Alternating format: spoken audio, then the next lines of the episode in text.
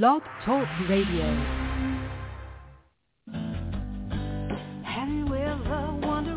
Welcome to Mind Shifters Radio with the Forgiveness Doctor, Dr. Michael Ryce.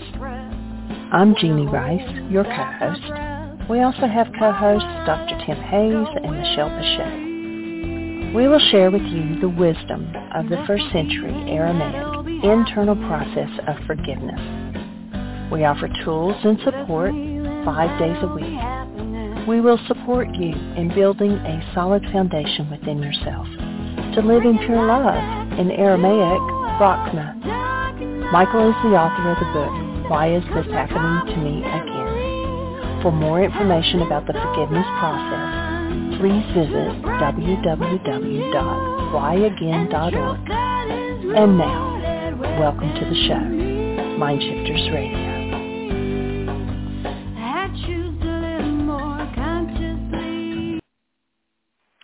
Hello and welcome to Mind Shifters Radio. I'm Tim Hayes. I'm your host for the first hour. And today is Monday, July 10th, 2023. As always, we're grateful to everyone who's joining us here today, whether you're listening live or through the archives, as we spend another couple of hours teaching and supporting people in using some of the most powerful, effective, efficient, and accessible tools I've ever encountered – these tools are available absolutely free through the tireless efforts of Dr. Michael and Jeanie Ryce on the website at whyagain.org. If you go to that website and click on the two words that say Start Here in the upper left-hand corner, it will take you to a page where you can download and read Chapter 24 of Dr. Michael Ryce's book, the title of that book is Why is This Happening to Me Again? And that chapter of the book contains a narrative description and explanation of the primary tool in this work. The tool is called the Reality Management Worksheet, sometimes called the Reality Management Wake-Up Sheet. And it's a tool I've been using to great effect for over 18, almost 19 years now to improve the quality of my life and most of my relationships and to turn any negative emotional experience I have into part of the infallible guidance system that each and every one of us has been given. You can also download the actual worksheet process itself. It's a simple PDF file. Click the link, download it, print it off, copy it as often as you'd like, and use it over and over again absolutely free. You can also go to your app store and type in the three words Heartland Aramaic Forgiveness. And if you choose to do that before you're done typing the word forgiveness, you'll see the glowing heart icon. If you tap on that, it will let you download a completely free and private app. That app contains the Reality Management Worksheet, contains an abbreviated version of that worksheet process, and it contains a copy of the Dragon Klingon game which is a wonderful way to introduce these tools to even younger audiences. We hope people do all of that soon and often, primarily because it tends to improve the quality of people's lives the more they actively engage in these tools. Secondarily, because it tends to prompt comments, questions, answers, and testimonials when people engage these tools. So if you have any of those to share with us, we would greatly appreciate if you give us a call at 563-999-3581. Once you call that number, if you press 1 on your phone, it'll put the little icon of a hand by your phone number. I'll turn on the microphone and announce you by your area code. And we can have a conversation. I should also mention that there are a whole host of audio files of shows just like this one where people have been stepped through the worksheet process that you can get access to and listen to. And um, should you choose to listen to them even repeatedly, they can serve as a powerful tutorial for you to help you get the maximum benefit from these tools in the shortest amount of time possible. So uh, short of um, calling in on the phone, we also have the option for you to send us an email. You can email me at tjh at mindshifters-academy.org or you can email Jeanie at J-E-A-N-I-E at whyagain.org. That's W-H-Y-A-G-A-I-N dot O-R-G. And if you send in a comment, a question, an answer, or a testimonial, we will address it on the Internet show and then send you a notice as time allows um, about what day and time we addressed your your question or comment, and then you'll be able to listen back to the archives um, for the feedback. We appreciate it greatly whenever anybody does that because it makes it far easier for us to, as I like to say, live into our intention with this work. The intention we have with this work, Michael and Jeanie spending all of their time, intelligence, money, and energy to bring you the website and the internet show, etc., is for the simple reason that they'd like to be a service. And if you let us know how things are landing for you, how it's working for you, if you're trying the tools on your own, any comments or questions you have, whether or not it's making sense when we have one of these discussions about these various authors that work with similar tools, that would be appreciated. It makes it far easier for us to know we're on target when we get feedback. And Today's Monday, so tomorrow night, Tuesday night, we'll have another uh, support group available through Zoom. If you or someone you know would like to join us, all the information needed to join us absolutely free is available at the uh, mindshiftersacademy.org website. And um, it would be our pleasure, our honor to have you join us and or pass the information along to somebody you think might benefit from that free resource. So we have plenty of time for comments, questions, answers, testimonials. What's on your mind? I spent another weekend with reviewing some of the support group audio. We had a support group on a Thursday a few weeks ago that um, had a discussion about what is the similarity or differences between Michael Singer's work that he's going in such depth with at the He has a 12-hour series of talks, a series of talks that adds up to over 12 hours, where he's going in detail to describe deeper and deeper levels of his book, The Untethered Soul. And one of our group members in that Thursday group a few weeks ago had a question about how how different how differently he perceives Dr. Michael Ryce's approach from Michael Singer's approach. And it, it, it, when I look at these two approaches, I see almost exactly the same thing, which is why I bring into the support group the Mind Shifter Support Group. It's an extension of the Michael Ryce's work, and I don't bring anything in there that is directly contradictory to the reality management worksheet and the principles under underlying it and why it's so effective. And yet, here we have this group member who, in listening to the Michael Singer work, and of course this group member has been uh, doing Michael Ryce's work for years, or at least been exposed to it for years. I don't know exactly how much of the work they do, but they understand it. I know they've done some worksheets, etc. But this person offered the perspective that it strikes them that these two approaches are very different. And one of them says we have to go find the root cause of this, that, and the other and dig it out. And, and the other one just says just accept and relax into whatever happens. And I uh, over this last weekend, I went back and listened to some of that discussion. And I was trying to figure out how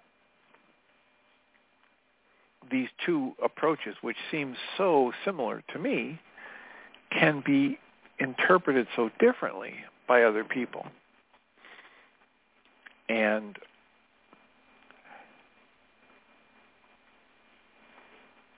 so I'll just say at, at this point that the, the, the way that I see a tremendous similarity between Michael Singer's work, where he keeps saying, here's the exercise when he's done talking about what is your mind? It's a field of energy. What are your thoughts? They are the disturbances that are generated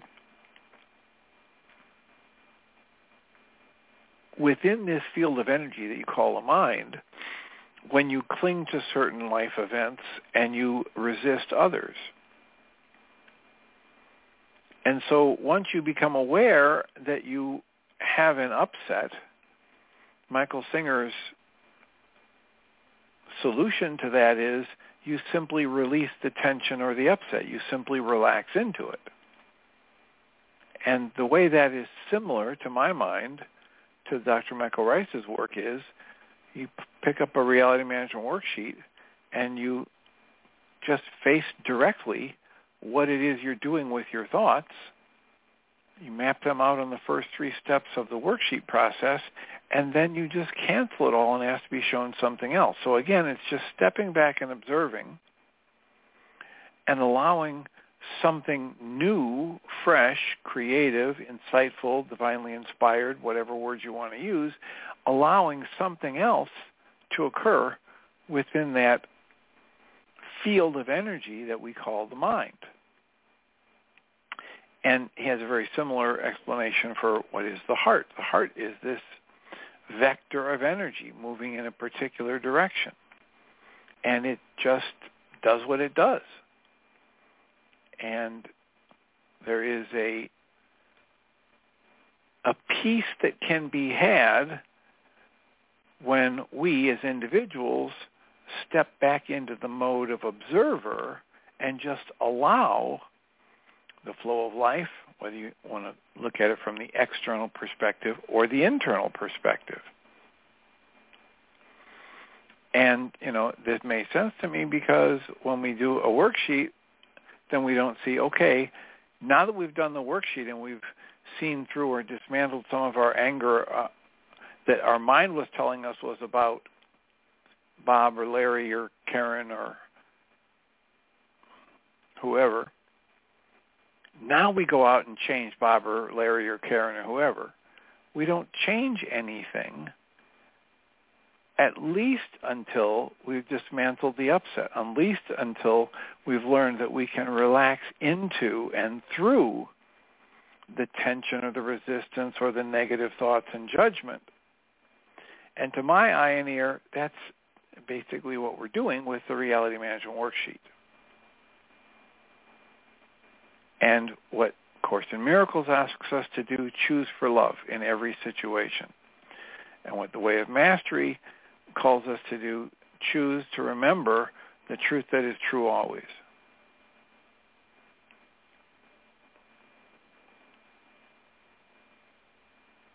And you know, I I I want to make space for people who see these as very different. And yet the best results I get and this has been happening for decades now, is when I look for the similarities.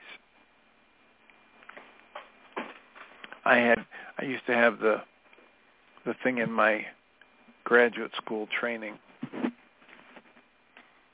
where there would be people who would be purists. They would be Freudian or they'd be Jungian or they'd be Adlerian or uh, they'd be Gestaltists. They'd be behaviorists. And they would be purists in their particular area. And they would literally look down their noses, look down upon anybody who would say, well, I have an eclectic approach. They would say, oh, so you weren't good enough to get into a Jungian school, or you weren't good enough to get into a Freudian school, or you weren't good enough to to get a you know a certificate or to be board certified in behavioral work or whatever and it it just it never made sense to me that people would have a problem with taking the best of this approach with the best of that approach with the best of another approach and apply it in different situations where it seemed most effective. And yet that's what that's what would happen. And you know to to to this day i mean i've i've seen people who take any approach and they get into it and they become more of a believer in the approach than they become an effective clinician. And I think it it it happens because they start getting rigid and they start looking only through this one lens. And so, you know, people think um, they get really good results with um, EMDR, which is, stands for eye movement, EMI movement, desensitization for the D, and reprocessing for the R, EMDR.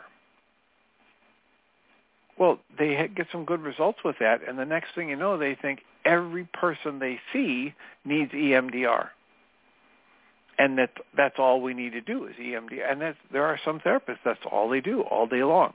Whoever comes to them, whatever age, they try and do the one the one technique on them, and they might get good results with quite a few people. And yet, there's a really good bet that there are a lot of people that leave that therapy office not getting what they needed because one approach doesn't fit everyone. And one approach doesn't fit every situation. So I I have great appreciation for the people that attend the support groups and um, bring up questions like this and help us deepen our understanding of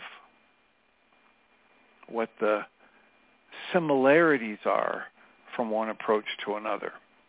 And again, my intention is results oriented. I want to be more loving in every situation where I used to get tight or tense or angry or confused or hurt or scared. I want to get better and better at being able to tap into my true nature, stay consciously aware of it, and extend that to others in more and more challenging circumstances. That's why I do this work. So if any of that makes any sense to you, or especially if it doesn't make any sense to you, give us a call, 563-999-3581, and press 1 on your phone. And it'll put the little icon of a hand by your phone number, and I'll turn on the microphone and announce you by your area code. I had somebody suggest that the... Uh, show we did last week where the caller Joe called in was so useful for them that they'd like to have it be a best of show. And so if you have a show like that, if you have a segment of a show that you think was especially helpful and you've got an idea like that, let us know. Area code 541, you're in the air. Yes, good morning, Dr. Tim. Celinda Hello, here. Celinda. And how are you this fine morning? I'm doing well, thanks. How can we support you today?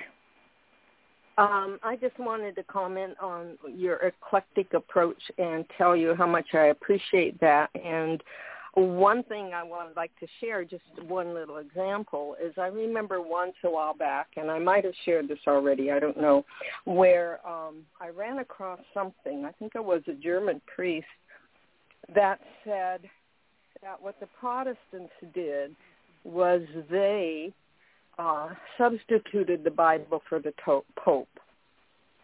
And actually, the Pope was still, uh, like this was my understanding, at least the Pope was still a human being that was open to some sort of influence.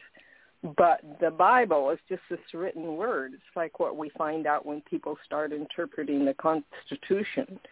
And, and so maybe that was why I was so drawn to the uh, Catholic Church because it had so many mystics uh, as opposed to the Protestant Church, which other than the Quakers, um, the original Quakers, um, that um, they were mystic. There were a few of them that were mystical, but not a whole bunch. It just seems like the farther we go along, the more cemented the biblical approach gets. And so I just thought I'd comment on that for you because that really confirms the way I feel about the eclectic approach to my spiritual growth. So thank you for that comment. Well, you're welcome. Um, you know the the thing that um, the thing about the Bible that that so many people who don't don't study the origins of it don't understand. You know, like if if you if you go like Daryl Dale Allen Hoffman will talk about if you go into a Christian bookstore and you buy books about the Bible, you're going to get a very narrow view of the Bible. Right. But if you go to if you go to a scholarly historical uh, perspective on the Bible, you start to understand this isn't something that was carved on stone tablets by God in front of a human being and, and unchanged. It's been through many revisions. It's it's been done by churches. It's been done by religions. It's been done by factions and cults. It's been done by publishers over the years.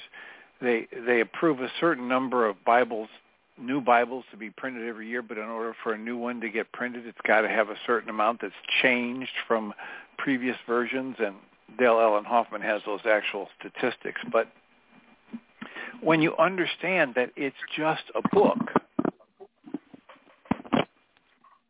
and that it's been crafted by humans for different purposes over the hundreds and hundreds and hundreds of years, then you have a different perspective on it. But when you look at it as the inerrant Word of God, or you think, you know, the, Pope is infallible, now you've really slammed the door shut on any kind of critical thinking or direct observation about life and it, it produces the kind of results that we see, which is all of the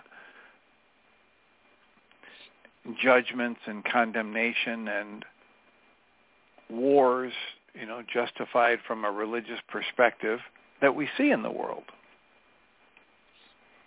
So that's just more of the reasons that I actively work to keep myself living in the question, living from direct observation. I believe I mentioned to you one time about reading in I think it was one of the Buddhist magazines where this Catholic German priest said that anyone who takes the Bible literally is ultimately going to commit violence against another and the self. And I thought that was an interesting observation. Um, I, I, and when you when you talk about language and how each one of us actually interprets a word, we think we we all say the same words, but we think a different language. But we think we're all speaking the same language, and um, then you put it in a written form, and wow, you have just constricted it some more. Like this is what the word says, you know where to, and it like squeezes the Holy Spirit out, squeezes Ruha out because you know already. You know, I know already. Somebody knows already. This is the way it is. You know, the classic line.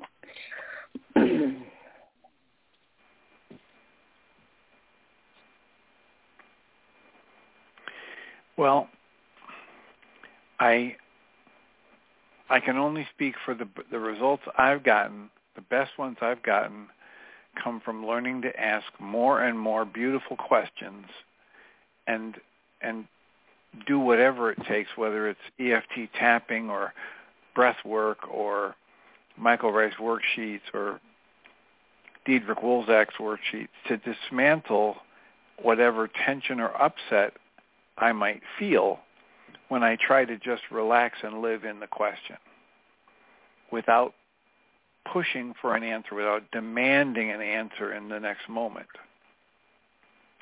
And my life gets better the more I do that, and so I continue to do that. Yes, and I really appreciate the um, your sharing that because and the group sharing that, you know, our little community, because that is really helping me a lot.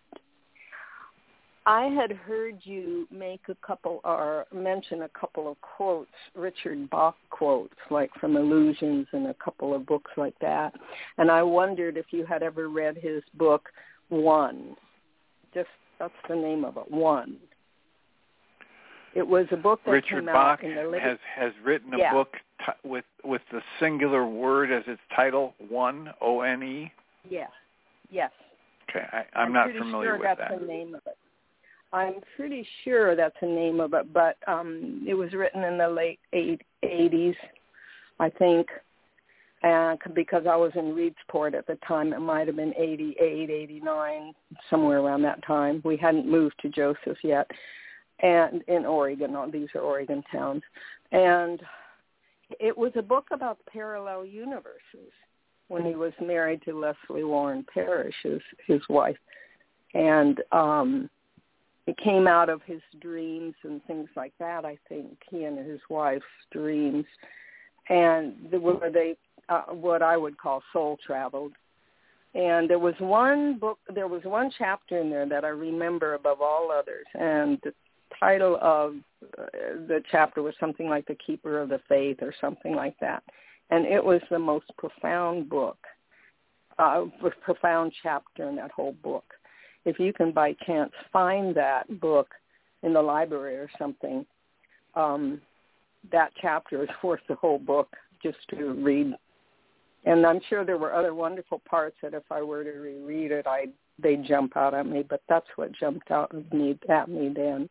And it, he was his so, question so, was, so let me who's let, let, let me let me let me ask you to slow this down. So you're talking about Richard Bach wrote a Right. book, and the title is just one. I right? think so. Yeah. And so somewhere in that book there's one chapter that you're recommending or one quote from it. one chapter. And the chapter is about the keeper of the faith. And he was questioning who is the keeper of the faith? I mean, who is going to be so pure that they can keep that faith and keep it alive? Because the picture of it was was it was a flame, you know. It wasn't a book, it was a flame. and so I, I just thought you or your reader or your listeners might be interested in pursuing that, just in case it's something that would be uh, resonant for them for you. I, I'm I'm trying to follow this. What was the flame? That was the actuality. The faith that was the, the the keeper of the of faith the, is the flame, or the faith is the flame. The flame, the faith is the flame. Yeah. And that flame is always moving and changing and shifting, you know, and as it's as it's burning. Yeah. If I can find it, I'll see if I can't find it and and if I can find it, get a library book or something, maybe I can uh can at least give you the correct information about the title to make sure that's it. Okay. Well, I'm not getting much when I'm searching for um, Richard Bach, the keeper of the flame, the keeper of the faith. Yeah. I'm not. I'm not getting much in terms Right. of quotes from that. Well, that was 35 years ago, so maybe I need to look at it up on my end just to verify that I'm my memory is correct because it that's a long time. Okay. but I just Anything else we can support you with today? No, I think that's good. I just wanted to share those thoughts and thank you. All right. You're welcome, and I will um, see if I find anybody else who's had uh, experience with the Richard Bach book titled One O N E.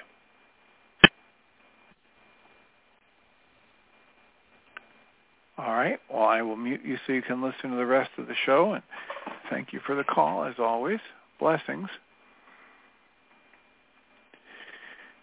So we've got about 25, 26, 27 minutes left for comments, questions, answers, testimonials. If you have any experience with Richard Bach books and or the Richard Bach book 1, let us know. And or if you have any recommendations of authors I should look into or books I should read that might be a good interview for the On Your Mind podcast or the Mind Shifters radio show. You never know what's going to pop up. I had a, group member from years ago email me and talk about, um, gee, I wonder, is that Mind Shifters group still going on Tuesday nights through Zoom? So I was able to respond with a yes. And I think I've had three of those recently, and the first two said, oh, great, I'll join the group, and they never did. This one is someone who probably will join. So there's a tremendous value in the groups, in the community, in the tools.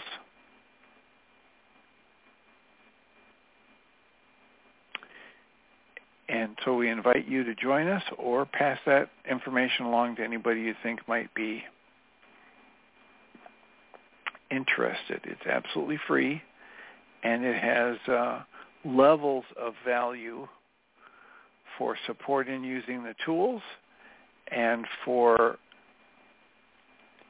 playing ideas back and forth to to help get deeper and deeper understanding. So, 563-999-3581. How can we support you?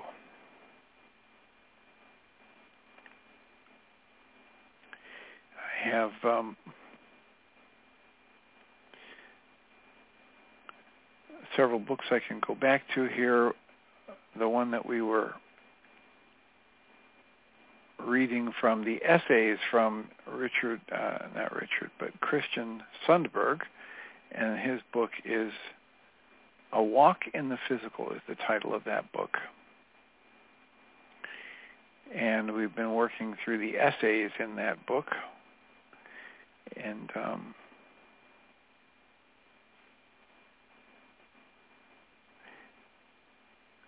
one of the last ones I read was um,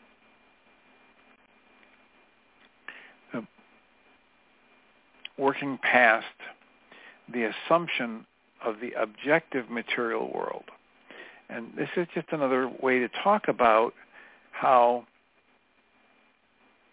quantum physics tells us everything is energy. And Dr. Michael Ryce has talks where he says, if you could see, if the antenna of your eye could keep up with the rate of spin of the energy that we see as a body, you wouldn't see a body. You would see nested energy frequencies within nested energy frequencies. So that same knowledge comes from a variety of different sources. And this work, the Walk in the Physical book, talks about what is fundamental, what is the bedrock. And to review this essay, it says, we live in a world that appears to be a shared objective reality. In our world, if someone goes to some place and sees something, they can report about that to you, and you can gain knowledge of it secondhand. And we often assume that the same is true for the larger reality. The essay goes on and says, reality is ultimately consciousness-based, not objective material world based. So the nature of the experience of any given individual can be significantly different than that of any other. In fact, there are two different experiences happening simultaneously all the time when you have two different people in a situation or viewing a situation. This is true even in our local world where two people experience the same physical event in their own unique ways and often quite differently. But the truth is even more apparent in other reality systems. Many of these other reality systems are instantaneously responsive to the personal nature and the personal intent of the individual. In those situations, the objects reported from those environments then are often more a reflection of the individual and reflects that that individual's beliefs than they do the reality itself or the actuality itself. So in order to pursue understanding of the larger reality, we need to be willing to let go of many of the physical assumptions that we hold so dear. One of those assumptions is the belief in an objective material world. The world of matter is a consistent, shared experience, not a fundamental place. What is truly present is not the matter, but consciousness itself. And consciousness itself is having a deep dream of matter. While the veil of the dream remains thick for many of us on earth, the spirit is not fundamentally constrained by distance or matter or certain methods of perception or even linear time. Thus, as we seek to understand, quote, the big picture, close quotes, and we try to do that from the human perspective, it behooves us to realize these assumptions are false. For even though we naturally associate the context of the physical dream, our true nature is far more wonderful and unlimited than any part of this dream's structure. Another way to say that is there's a lot more going on here than you know about. There's a lot more going on here than your five senses can possibly reveal to you.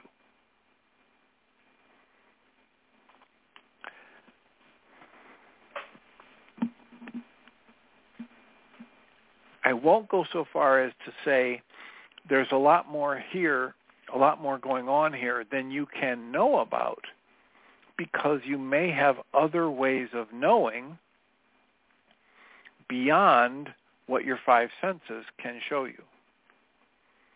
this is why David E. Martin's book, Lizards Eat Butterflies, was so fascinating for me because in one part of it he mentioned, hey, look, we've got these 12 cranial nerves. And we've got five senses and one cranial nerve associated with each of the five senses. So what about the other cranial nerves? What if each of the cranial nerves is related to a particular way of knowing the world or a, a different sense for knowing the world? And we have not been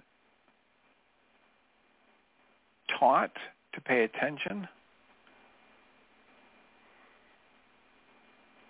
We have not been taught to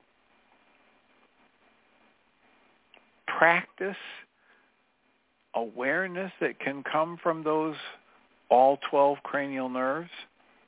We are thoroughly trained to practice integrating the information that comes from the five cranial nerves that are related to the five senses of sight, sound, smell, taste, and touch.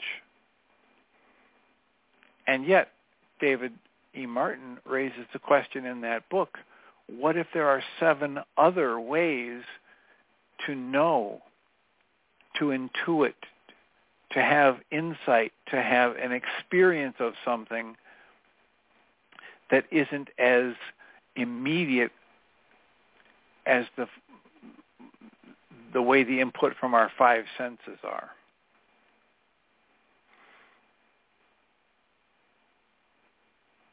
So at the end of that essay, it was saying, even though we naturally associate with this physical world and what they call the context of our physical world, and how we have a dream about it as being so real.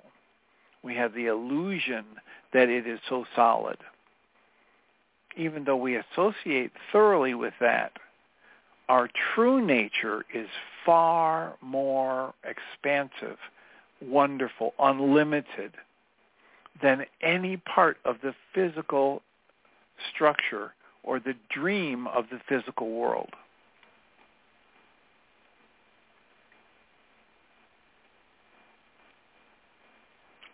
So the next essay is titled People Are Good. And the essay reads, People are good, exclamation point.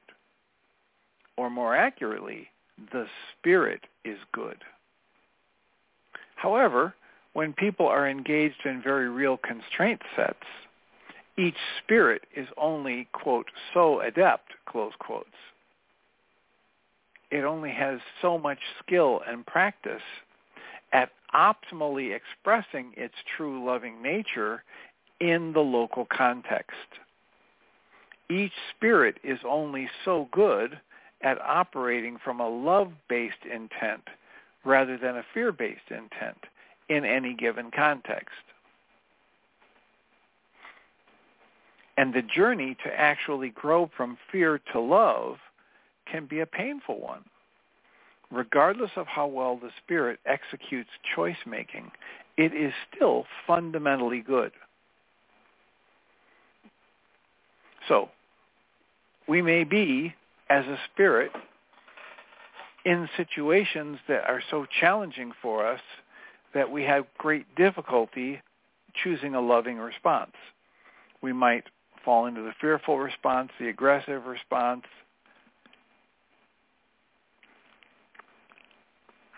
the anxiety or panic attack response, the depression response.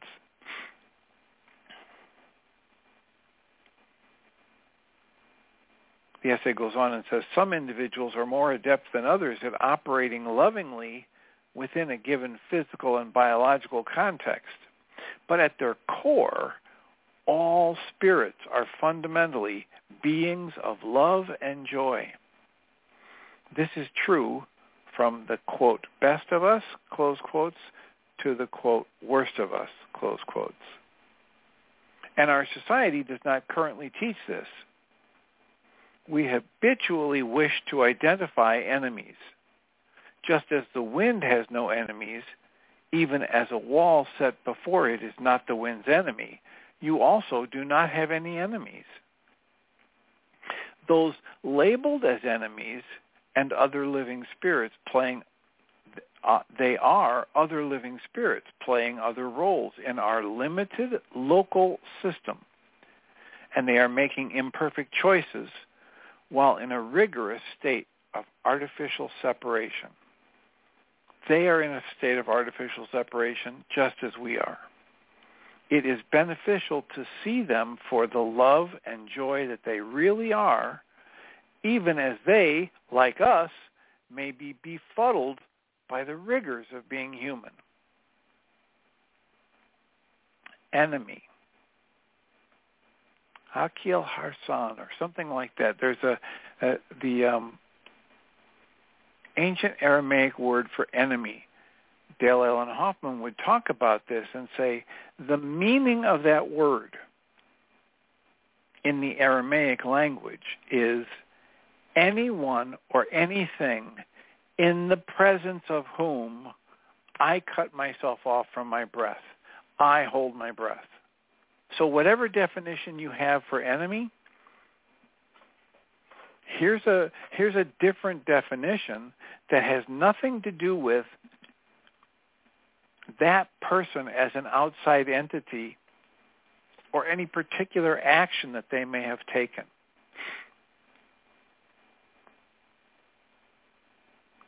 Any person or situation in the presence of whom I throw such an interpretation on them, their actions, or my relationship to them that I hold my breath in tension or fear or rage.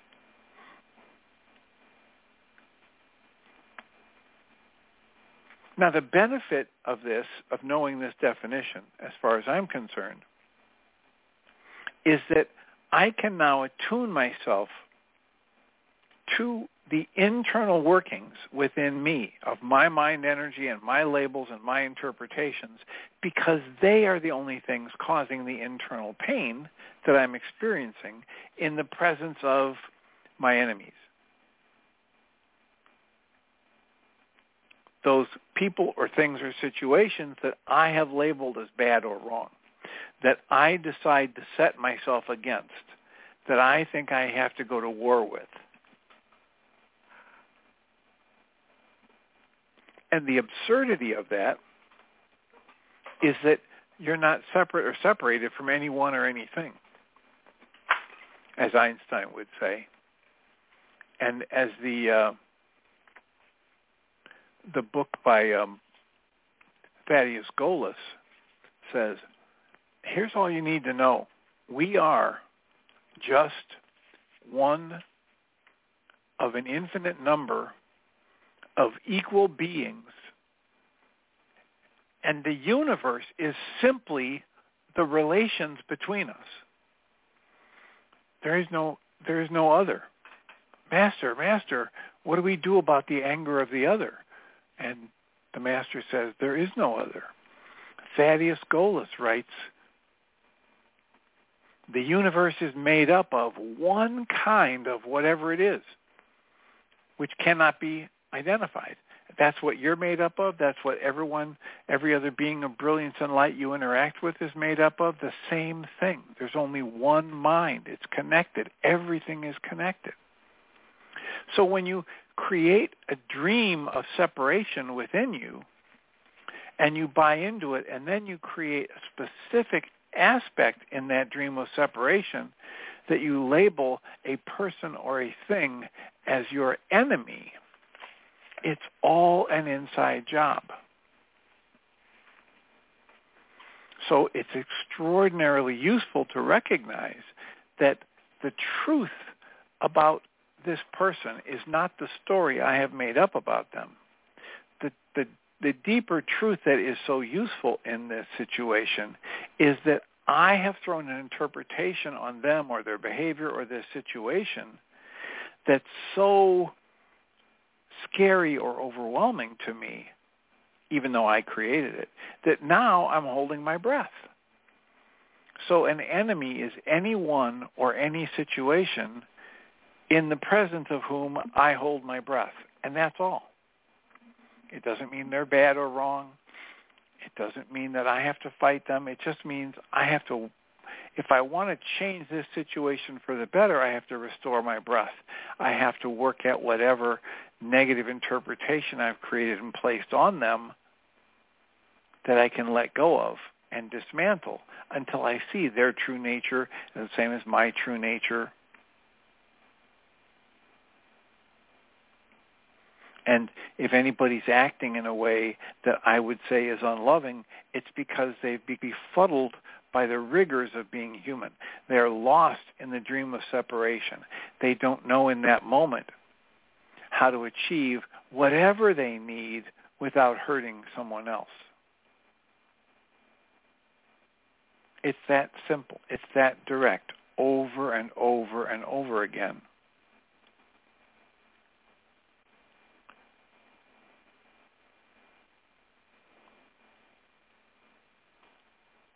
Guy Finley does some talk where he's in this area of the New Testament, in the Matthew uh, book of the New Testament, where Jesus was doing the Sermon on the Mount and these other things, and talking about you know, seek ye first the kingdom of heaven, and all good things shall be added unto you. And and a banquet shall be prepared in the presence of your enemies. Well, the banquet that gets prepared in the presence of my enemies is when I understand that I'm the one who's created the concept of an enemy and I'm cutting myself off from my own breath, from my own flow of emotions, from my own awareness of my true nature and the true nature of the people and things around me, and I restore the breath and I drop the illusion of separation and I choose for love, the banquet is the bliss state that returns into my life. The liberty, the expansion, the experience of expansion, the direct awareness of love, 24-7, 365. That's the banquet that gets prepared for me in the presence of my enemies because I understand, just like the wind doesn't have any enemy, even though when a when the wind hits a wall, it you might say, oh, that that wall is an enemy of the wind. The wind doesn't care. The wind just flows around it. You could be like the wind. You can let the wind flow through you. You can be like the baleen of the whale and let life events flow through you and just take out what nourishes you and let the rest go.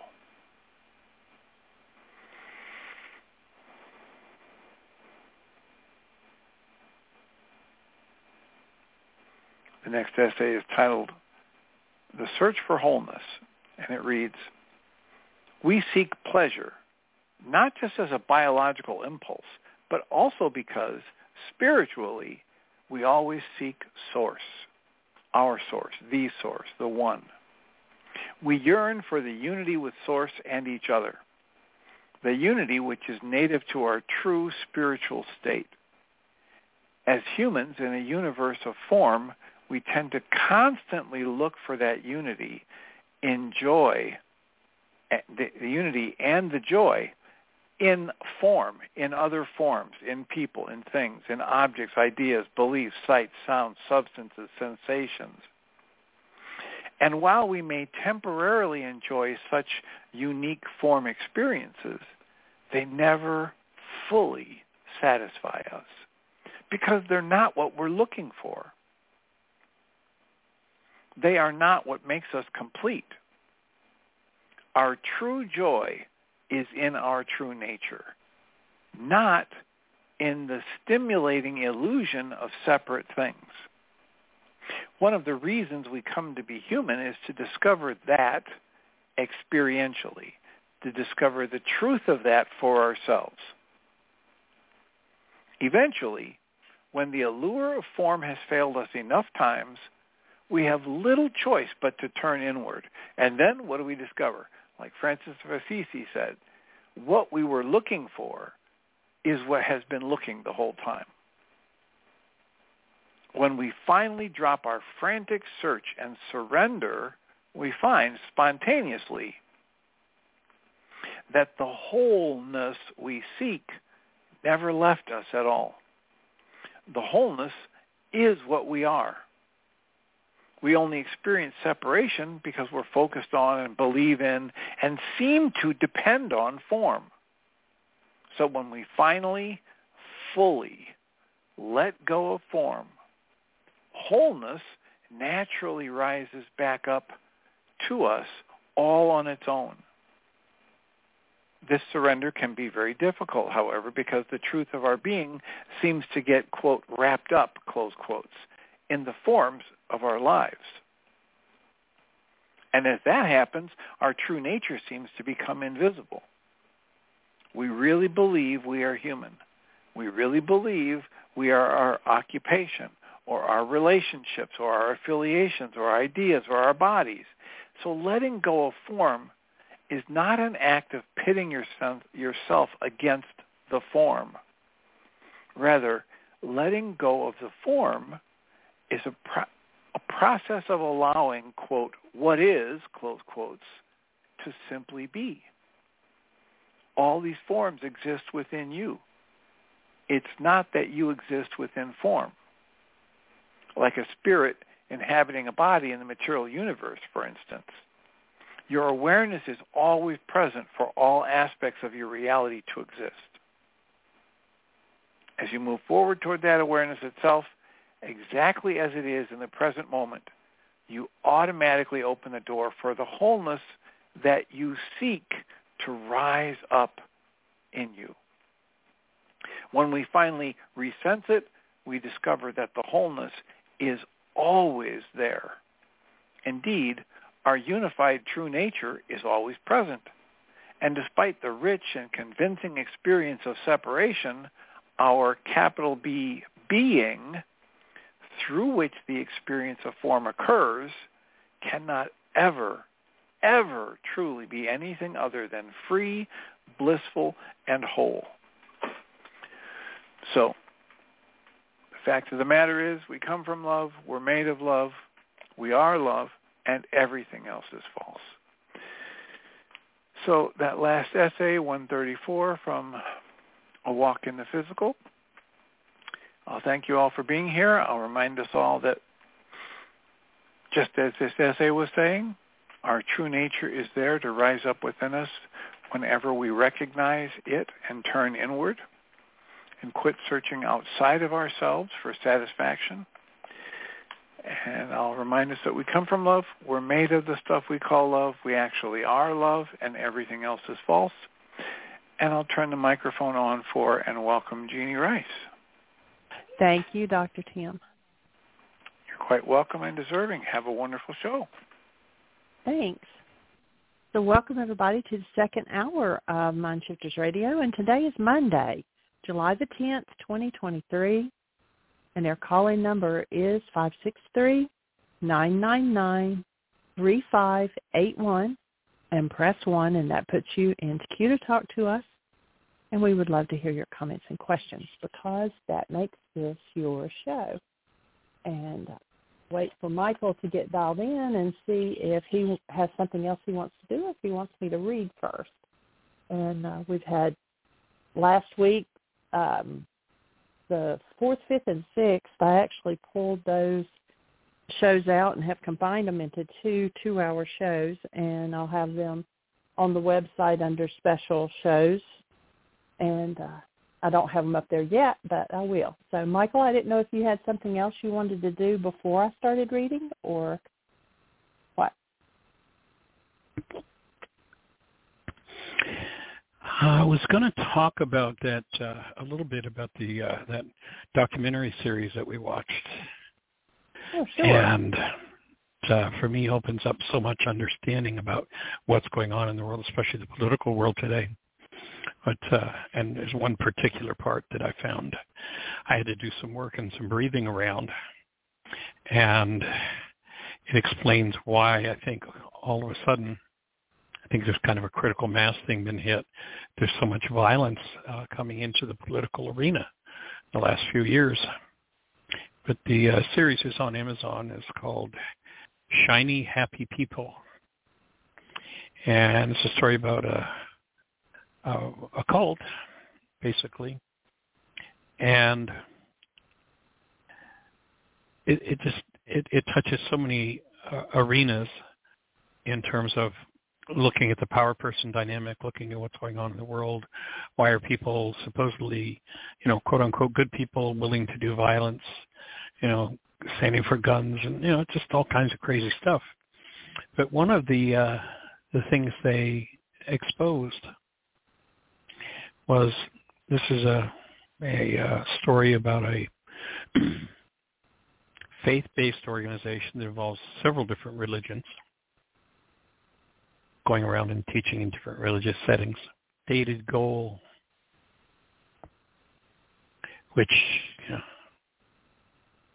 when you think about it, it uh, I'll, I'll leave those comments. But the stated goal, one of the stated goals is to take over government, the American government, via uh, religious training for young people and putting them into positions of power in America. And part of the training is as infants, apparently this training, they didn't say how long it went on, but it starts at about six months of age. And it's called blanket training. What they do is they put a child about six months of age on a blanket, laying on their back, and just out of reach, they put something you know, attractive to them, something they'd be attracted to. And every time the child reaches for that something, they hit them and hit them and hit them and hit them until the child stops reaching. And they called it breaking the rebellious spirit of Satan in them. So taking a child six months, which is just mind-boggling.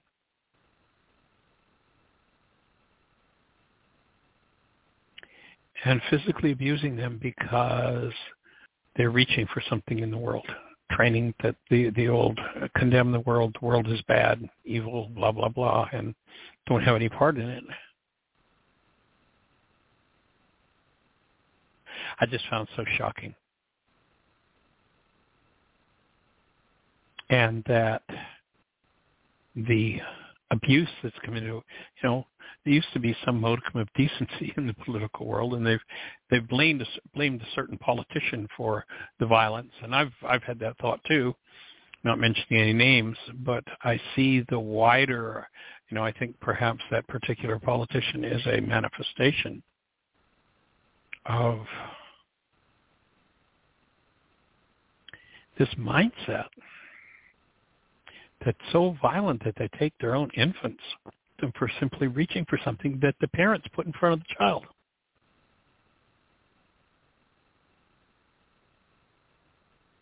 There are several big-name politicians, some who've run for the White House, some who've worked in the White House, who were part of that training. The group was located in Arkansas, and it's interesting that uh, one, one of the other things they ex- exposed was that they forced the children to work uh, without pay. And recently there was a fine for a cleaning company that cleaned slaughterhouses around the country.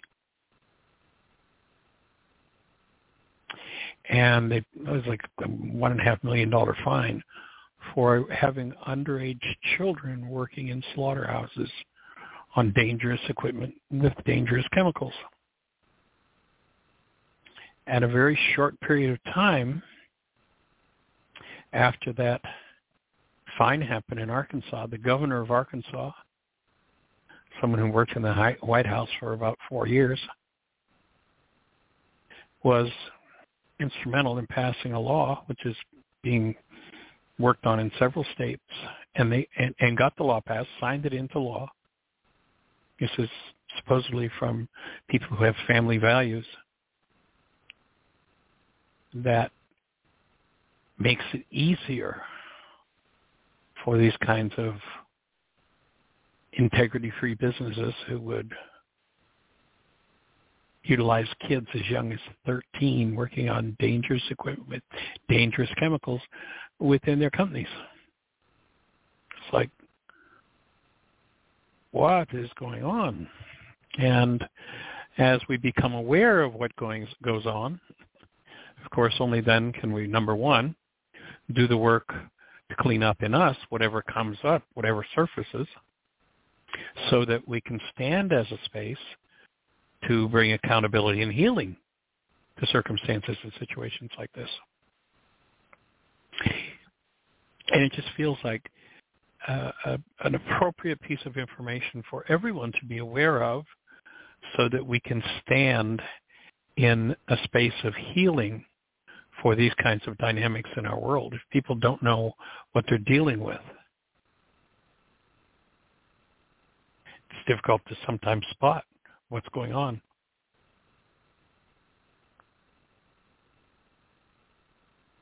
I'm not sure what else to say about it.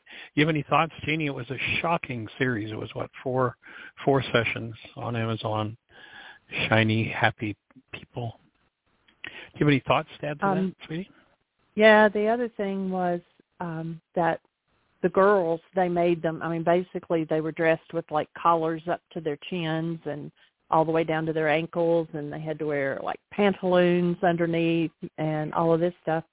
And um they i mean even to the point they said that if a girl was sexually assaulted and in the series uh, there were a couple of the girls that actually their brother did them and that it was the girl's fault that you know men can't control their mind. And so if the girl you know shows an ankle or wears a collar too low or something like that that they have asked for it to happen and that there is a lesson in there and they should actually feel blessed that they were raped because that means that God has yeah. more work for them to do.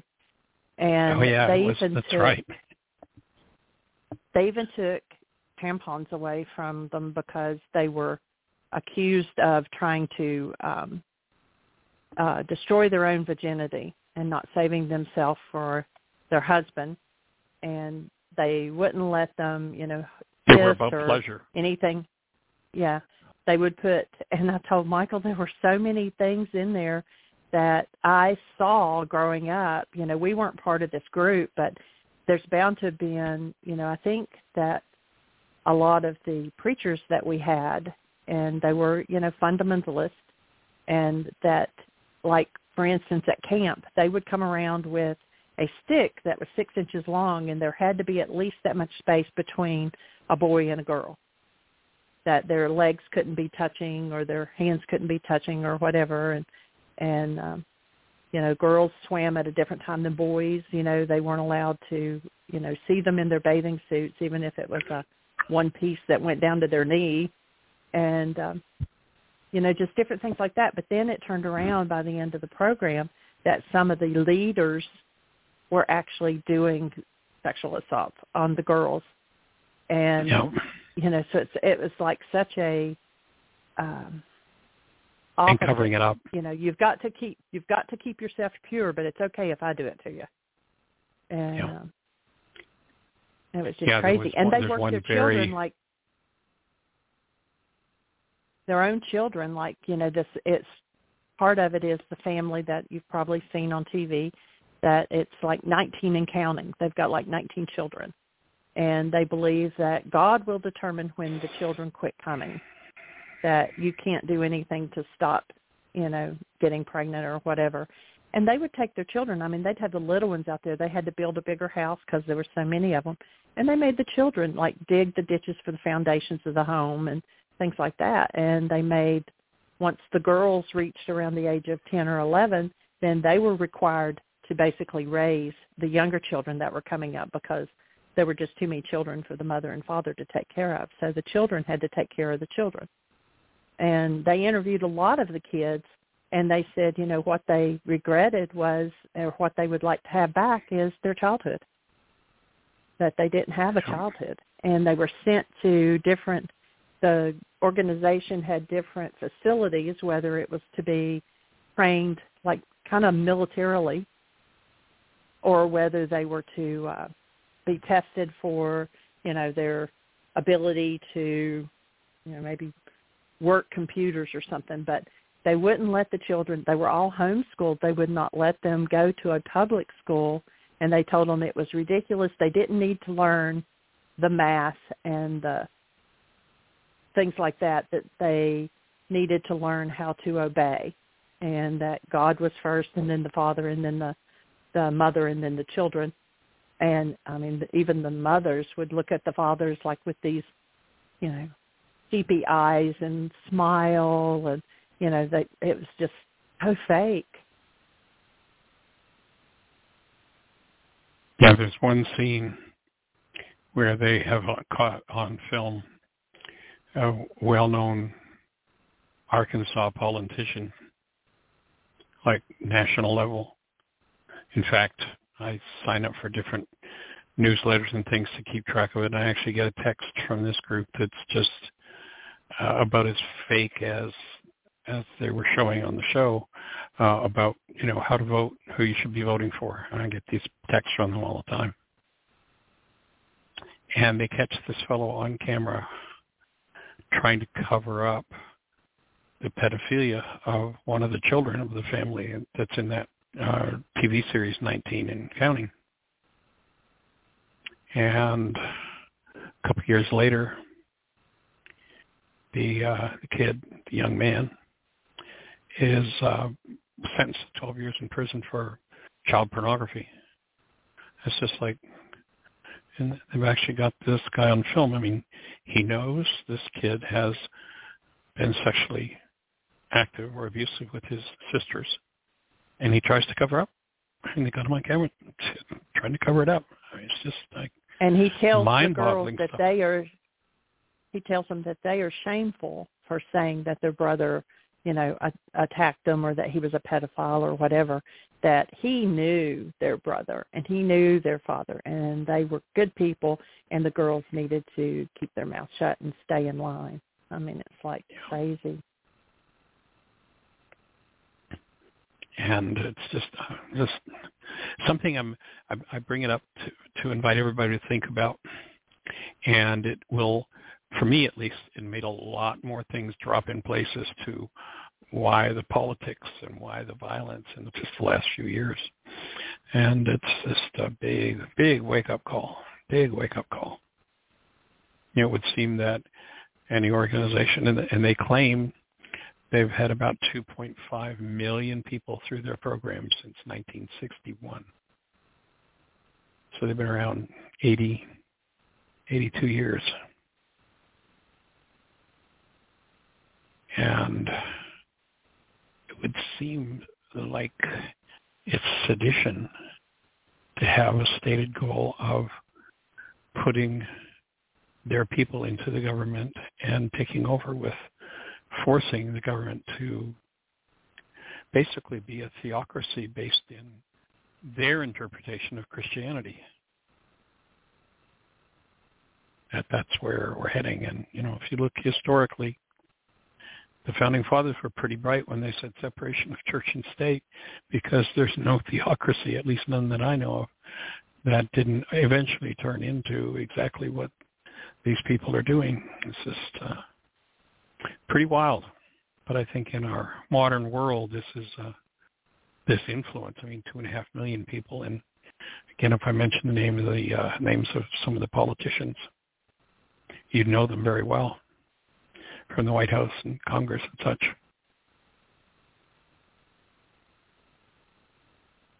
And how it's influencing our society, our world. It, it just makes so much sense of some of the attacks that are going on, whether it's the LGBTQ community or you know banning books.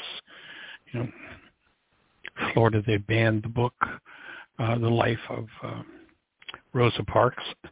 Like why would you ban a book on the life of Rosa Parks? Pretty powerful historical. I guess you don't want women uh, thinking they can speak up. I, I don't know. I don't know. It's just crazy. So if that aroused any thoughts for you, you have a conversation, something to share, question, thought, our call-in number, if you're on one of those stations where we can't see you, is 563-999-3581. If you call that number, you'll be listening to the show. And then if you push one, we'll be having a conversation. So what's on your mind? How can we support you? What's exciting in your world? I know one of the exciting things in our world is I just spent the morning working in the on our new compost pile. We've been we've created a a new compost pile that's about 40 feet long and about five feet wide and about three feet deep. And so today was my day for going out with the tiller and tilling it all up and getting it rolling on another level. the garden is just, I mean, we're overwhelmed with uh, with food growing in the garden, which is pretty awesome. That's a fun project we've been engaged in. Other than that, we're just kind of rocking forward. We have tomatoes and squash and zucchini, cucumbers. The okra's coming on. Carrots are coming up. Cauliflower. The lettuce is about four feet tall. Um, broccoli, cabbages, and the tomatoes are big tomatoes and cherry tomatoes, and they're just all going wild. So it's really nice. Had bruschetta, fresh bruschetta out of the yeah. garden. The um, uh, herbs. I mean, it was just awesome. so pretty cool, pretty sweet. So if nobody has any other thoughts, let's go to the reading. All right.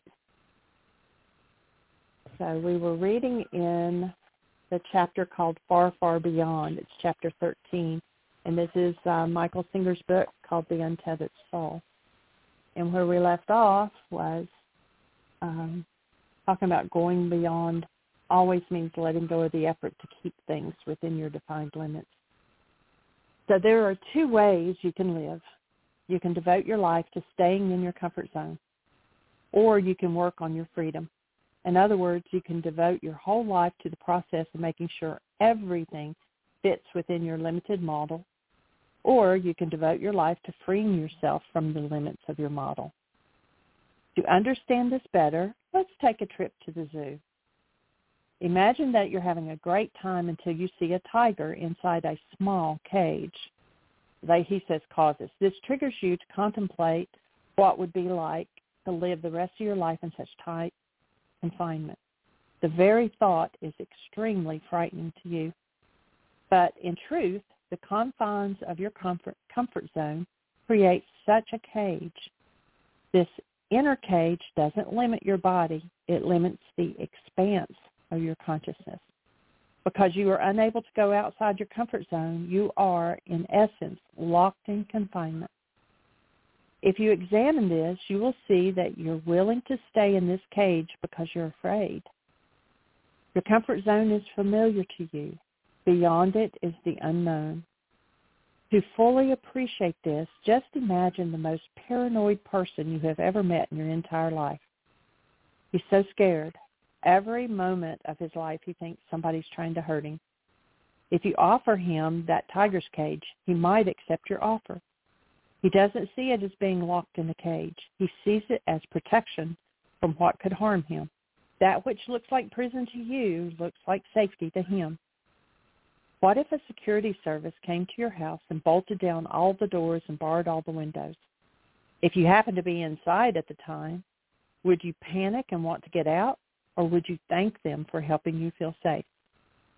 Most people have the second reaction when it comes to limitations of their psyche. They want to stay in there and feel safe. They don't say, get me out of here. I'm locked in this tiny world in which everything has to be a certain way. I have to worry about what everybody's doing, what I look like, and everything I've ever said. I want out.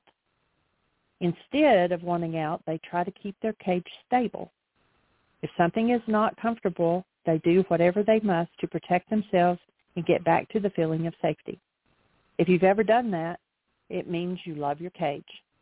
When the cage of the psyche got rattled, you fixed it so that you could be comfortable inside. When you truly awake spiritually, you realize you are caged. You wake up and realize that you can hardly move in there. You're constantly hitting the limits of your comfort zone. You see that you're afraid to tell people what you really think.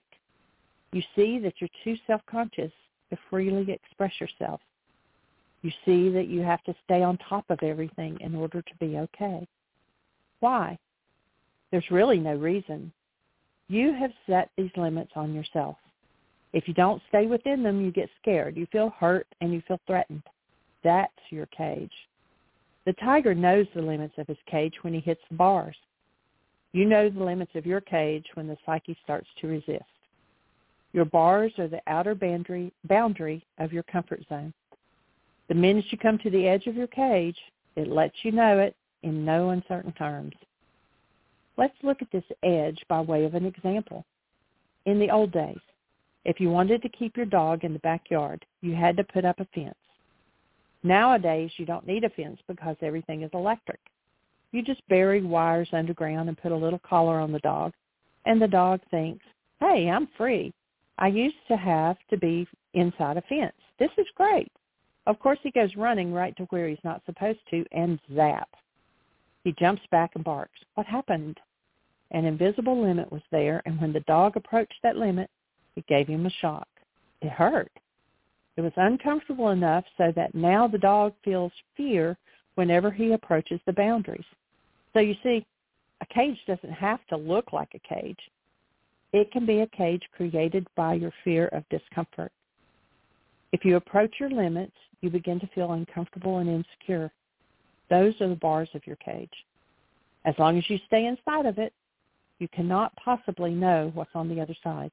Boundaries of this cage are what make your world appear finite and temporal. The infinite and eternal are just outside the limits of your cage. Going beyond means going beyond the borders of the cage. There should be no cage. The soul is infinite. It is free to expand everywhere.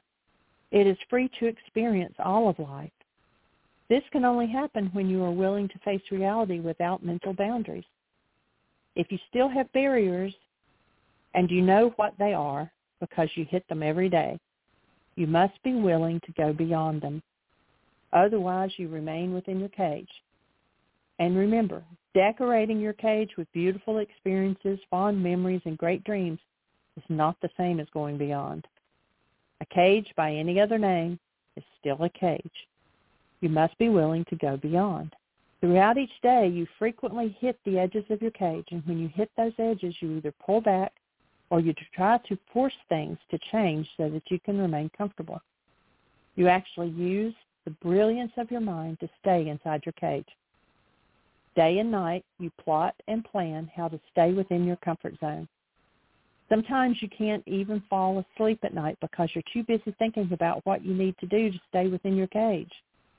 How can I make it so that she will never leave me? How can I keep her from ever becoming interested in someone else? You're trying to figure out how to be sure you won't hit the edges of your cage. Let's go back to the dog. Since that particular dog was used to roaming free, it's a sad day when he stops trying to get out of the yard. The only reason he would stop trying to go beyond his little space is that he's afraid of the edges. But what if you're dealing with a very brave dog that's determined to be free? Imagine that the dog has not given up. You find him sitting there right at the place where the collar starts vibrating, and he's not backing off. Every minute he's stepping forward a little bit more in order to get used to the force field. If he continues, he will eventually eventually get out. There's not a chance in the world that he won't. Since it's just an artificial edge, he can get through if he can learn to withstand the discomfort.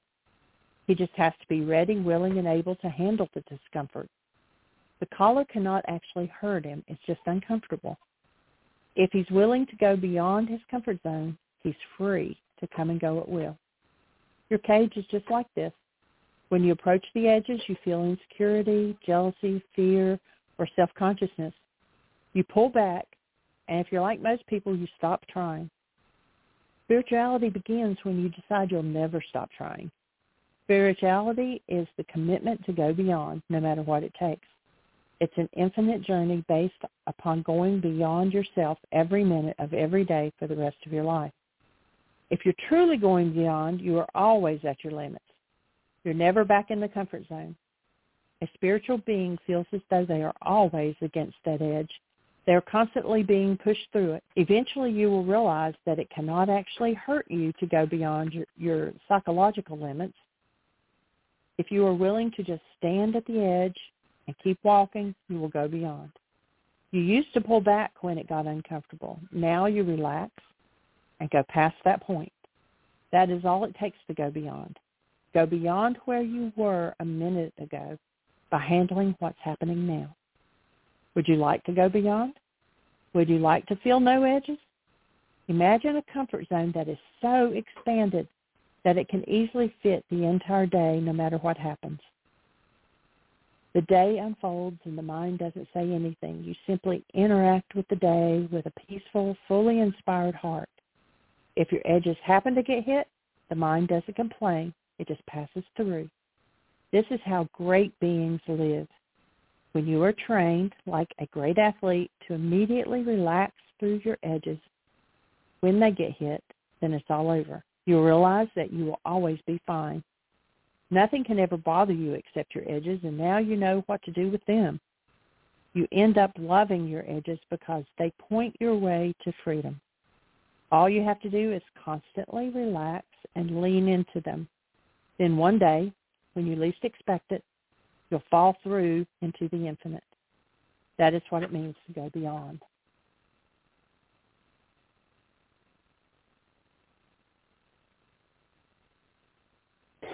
And when you apply forgiveness to the edges in your mind and everything that is accompanied in the mind by some form of hostility or fear is an edge. And what happens with forgiveness is that you have the opportunity to drop into those aspects of mind which reflect in physiology and remove the limits, remove the edges. Interestingly, and Uh, how how close he is in in his definition there, in the Aramaic language, there's a proper translation for the words kingdom of heaven is one as the community of love and also as the kingdom of expansion. So to expand into love, to move away from the restrictions created by hostility and fear and expand into the truth of who we are changes everything, changes everything. And it's interesting, you know, I, I spoke in the beginning of the show about that uh, uh, docu-series. And just to watch how brutally someone would with their own children use physical abuse. I mean, with an infant, a child of six, in order to put edges in, in order to make sure you never six go months. outside of. Yeah, unbelievable. That you never go outside of that limit by physical reinforcement of punishment if you do reach beyond an edge. I mean, just that young an age. I mean, how crazy is that? Definitely a big wake-up call for healing and bringing a proper understanding of what those ancient teachings were about. You know, it's interesting. We live in a culture that uh, the last count I, I checked on, we had about 32,000 different sects of so-called Christianity. Now, I'd offer there's only one Christianity. There's one set of principles that were taught by a man named Yeshua 2,000 years ago. It's physics, it's physiology, it's psychology, it's genetics. It's about how life works. And then we have people who have edges, in Michael Singer's language, people have edges who look at that and say, ah, here's what that means, and they instill, install and instill their edges on the teaching. And by doing so, totally and completely distort and destroy it.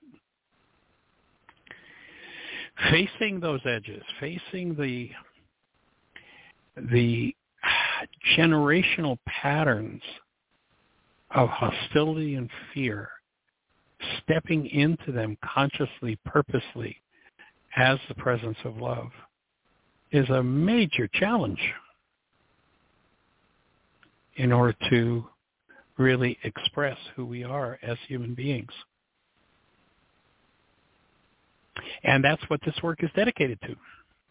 And when somebody tells you they know what it's all about, in fact, one of the, the scenes, the person who started this particular organization uh, says, I have all of the answers for you. If you find somebody's got all the answers, better turn tail and run. You're in trouble. We don't have any answers here. We have tools. We have tools. We've gone to the Aramaic and, and decoded the tools with which each person can push back their edges, can open into that expansion. And, but as far as answers, don't have them. More questions than answers. Principles, tools.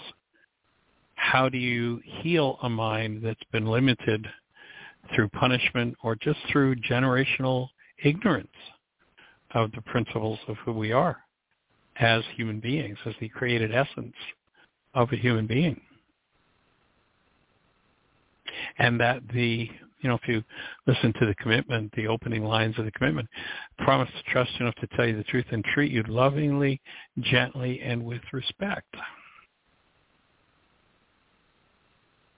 There's a principle into the space where they get to experience who they are as love, where the mind, what we call the non-being mind, would install its limits in every other mind.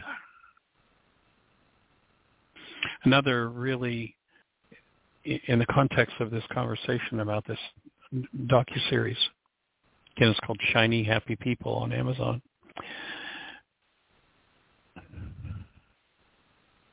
The cages, using Michael's metaphor, that people get put in mentally are just unbelievable. And I forget who was it said it, but something to the effect of, you can't get out of a prison if you don't know you're in one. Difficult to tell if you're not fully awakened as a human being. Difficult to tell what is limit and what is true if you're not experiencing yourself as the human being that you are, as the created active presence of love. And so the objective of this work is to open space for that experience. And to have a guidepost, and the simple guidepost is, is it based in hostility or fear? Then it's not human. It doesn't belong in your mind.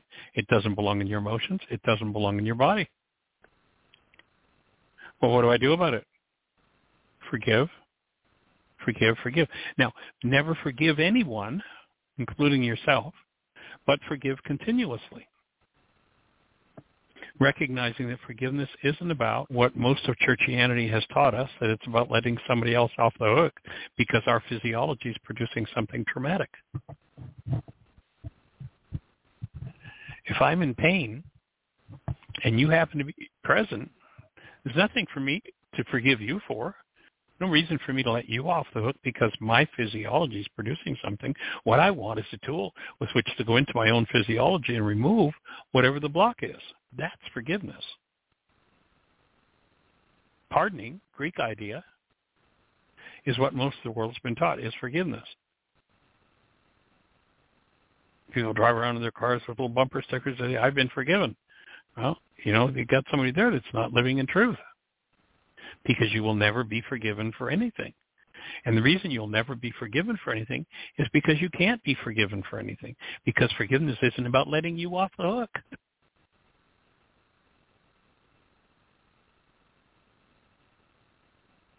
So there's some confusion in most minds to be worked through to really take hold of these tools and put them to work in their lives. And the whole purpose of this conversation has been going on for the last 13 years, I guess. We're, we're into the 13th year now, I think. Hour a day, five days a week. Purpose of the conversation is to push back those walls to expand into the truth of who we are, individually and collectively. Not for any other purpose than simply to experience life as a true human being.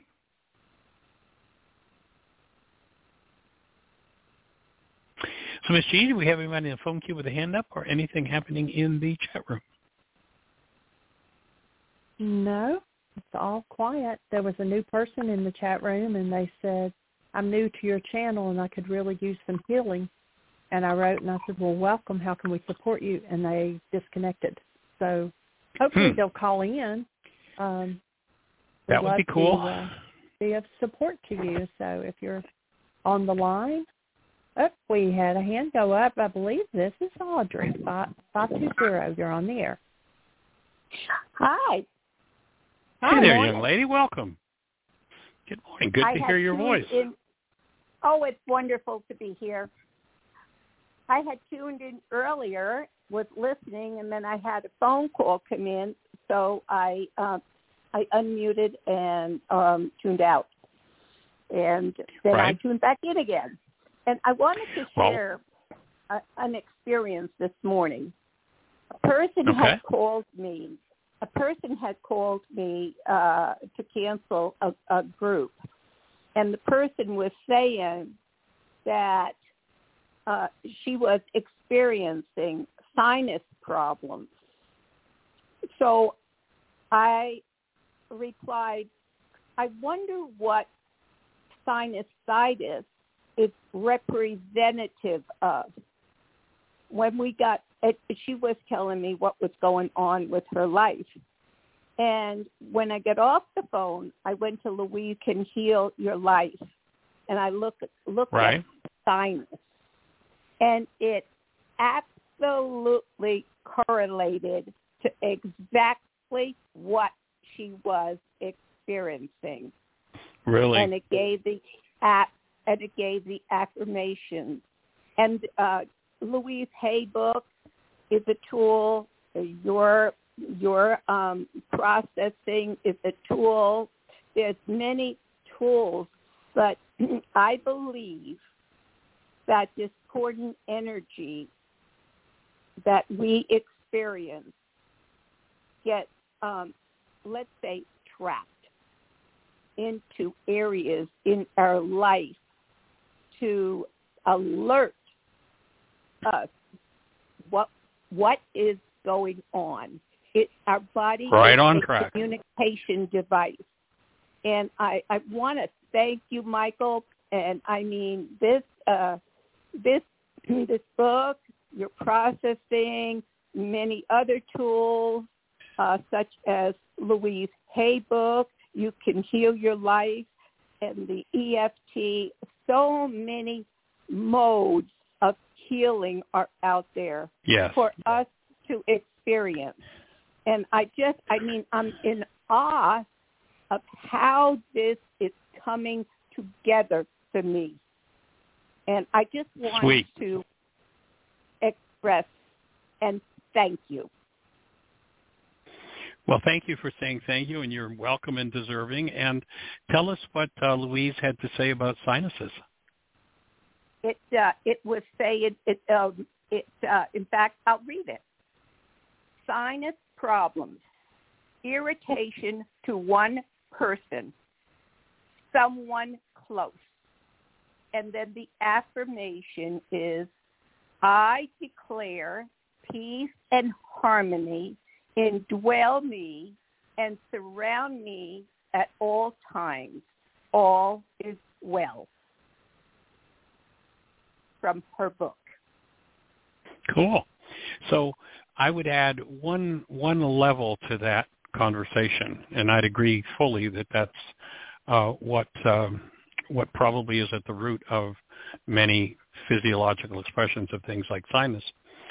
However, I disagree with the affirmation game because if my mind, if my unconscious holds something that goes against the affirmation, each time I use the affirmation, and the, the power is in the unconscious, each time I use the affirmation, I'm reinforcing whatever its opposite is in the unconscious.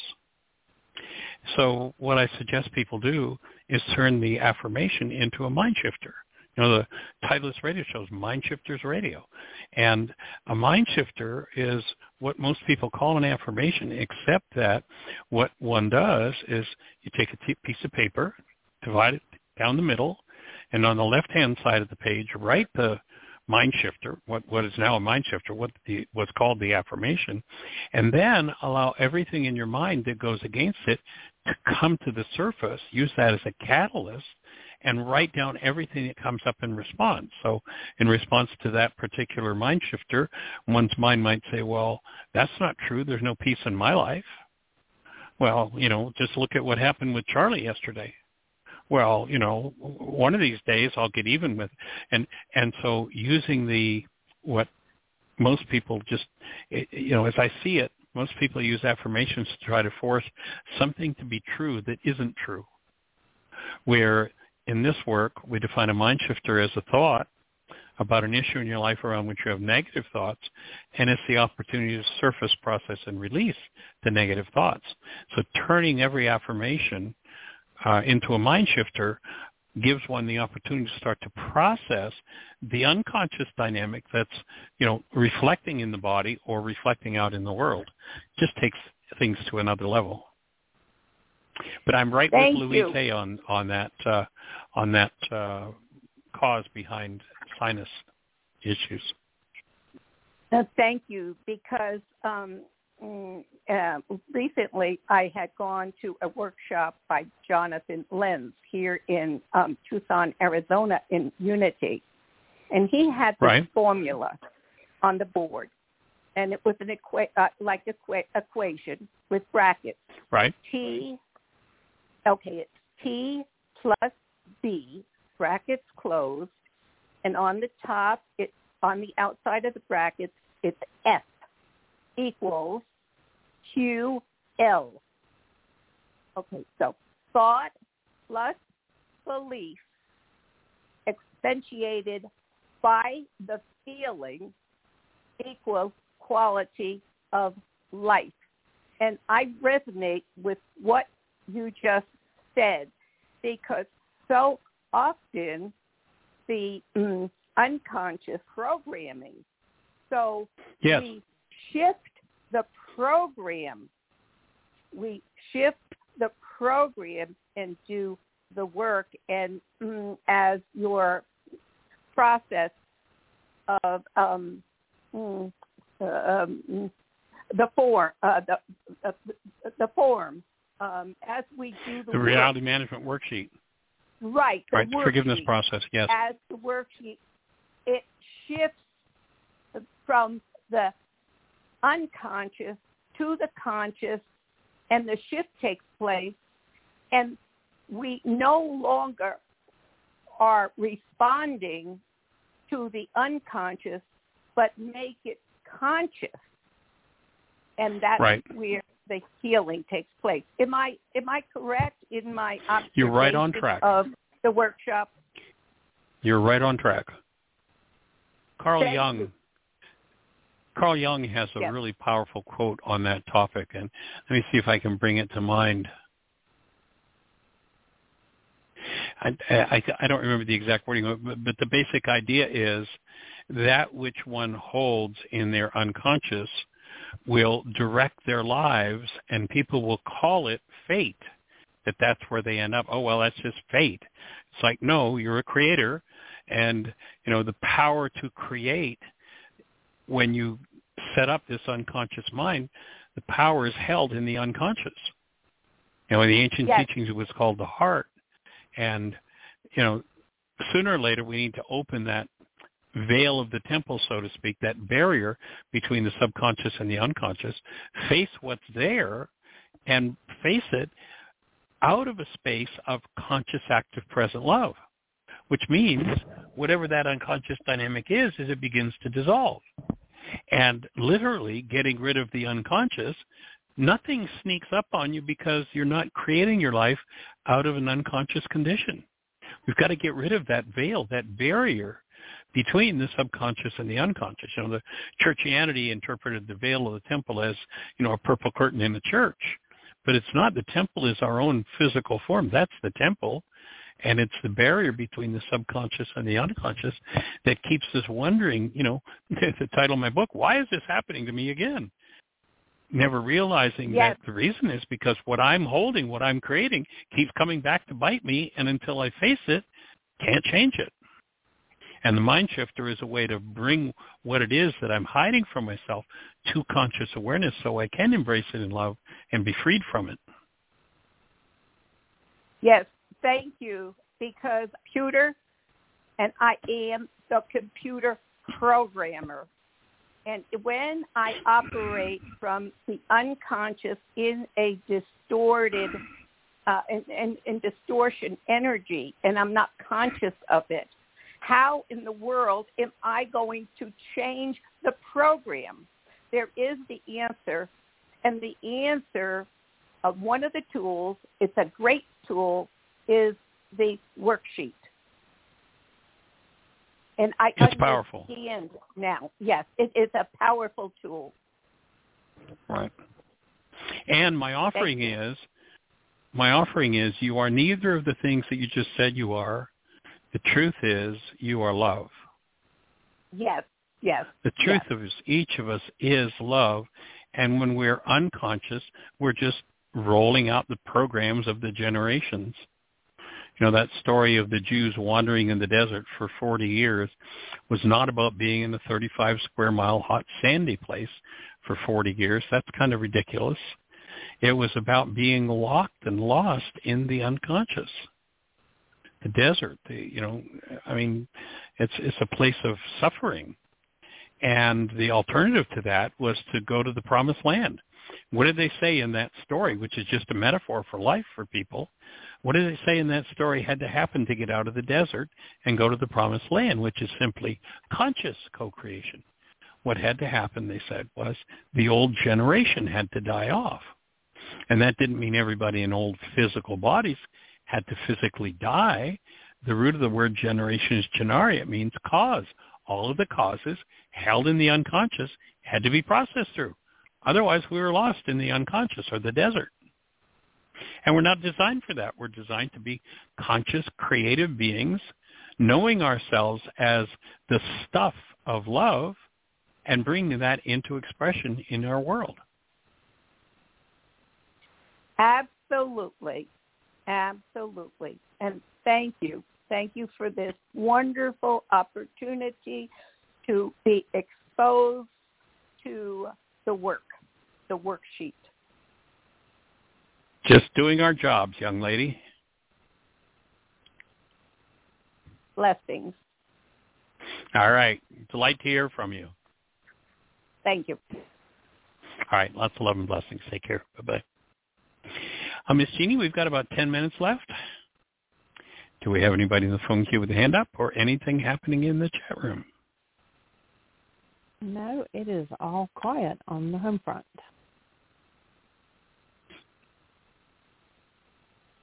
So if you're out there in listener land, and if you happen to be on one of those stations where we can't see you in our control panel, if you call in to the show from your phone, the call-in number is 563 999 3581.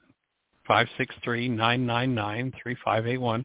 If you call that number, you'll be listening to the show directly. And then if you push 1 through the magic of technology, and thank you to Blog Talk Radio, we deeply appreciate what they facilitate for us, what they offer to us at a very reasonable cost. So when you push one, that'll raise a hand in the control panel. Technology is amazing.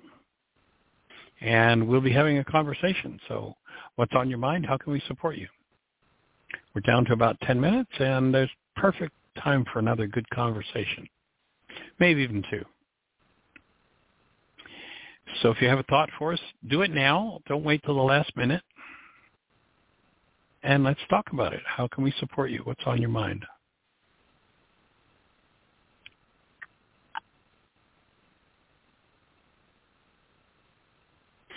Well, Miss Jeanie, I'm complete. Have you got any other thoughts to add? No. Maybe announce one more time about um, if people are interested in doing an online intuitive development. Yes, that kind of looks like it's developing. And so we haven't set a date as yet, but it looks like it's going to probably be a 10-week intensive. It'll be a Saturday and a Sunday for 10 weeks straight. And or if we set it up where there's a holiday in the middle, we might uh, we might take a week off. But uh, it kind of depends how it comes together. So if you're interested in joining us for Intuitive Development, it'll be a, a practicum on how to, we'll step into the forgiveness process, but then how to access information without reference to your mind, without reference to the past, but really how to awaken the higher faculties so that we don't need eyes, ears, taste, touch, smell, hearing. We don't need those things. We can directly access the actuality rather than go through the instrument of senses, which tends to keep us locked in the information that's already stored within the mind and the body. So how to step up and beyond that is what intuitive development is all about. We'll do the why is this happening to me again experience. We'll do uh, what my healing is going to look like and then we'll step into the intuitive development practicum. So if you're interested in participating in that, if you've got Jeanie's number or mine, give us a call. And or you can uh, simply send Jeannie an email. Her email is J-E-A-N-I-E at W-H-Y again.org. So Jeanie at whyagain.org. Drop her a note saying you're interested and uh, make sure to give us your name and phone number. And I'll get back to you and see what your your vote is on timing and such, and we'll look at uh, when that's going to come together. So if you're out there in listener land, you have a thought for us, I would prefer to continue the conversation. We've got about six minutes left, I guess.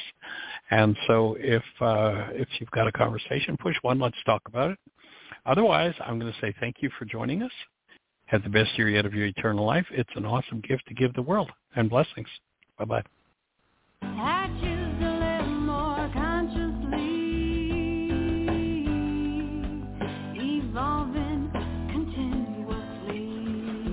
Thank you for listening to Mindshifters Radio with Dr. Michael Ryce and myself, Jeanie Ryce, and Dr. Tim Hayes and Michelle Pichet as we present the first century Aramaic internal process of forgiveness.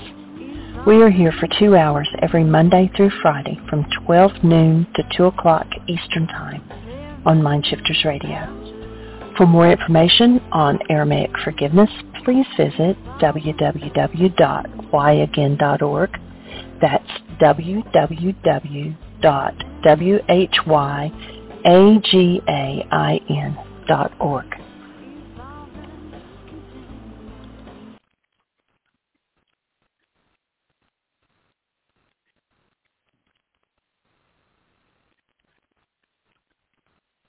Judy was boring. Hello. Then Judy discovered ChumbaCasino.com. It's my little escape. Now Judy's the life of the party. Oh, baby, mama's bringing home the bacon. Whoa, take it easy, Judy. The Chumba life is for everybody. So go to ChumbaCasino.com and play over 100 casino-style games. Join today and play for free for your chance to redeem some serious prizes. ChumbaCasino.com. No purchase necessary. Void where prohibited by law. 18 plus terms and conditions apply. See website for details.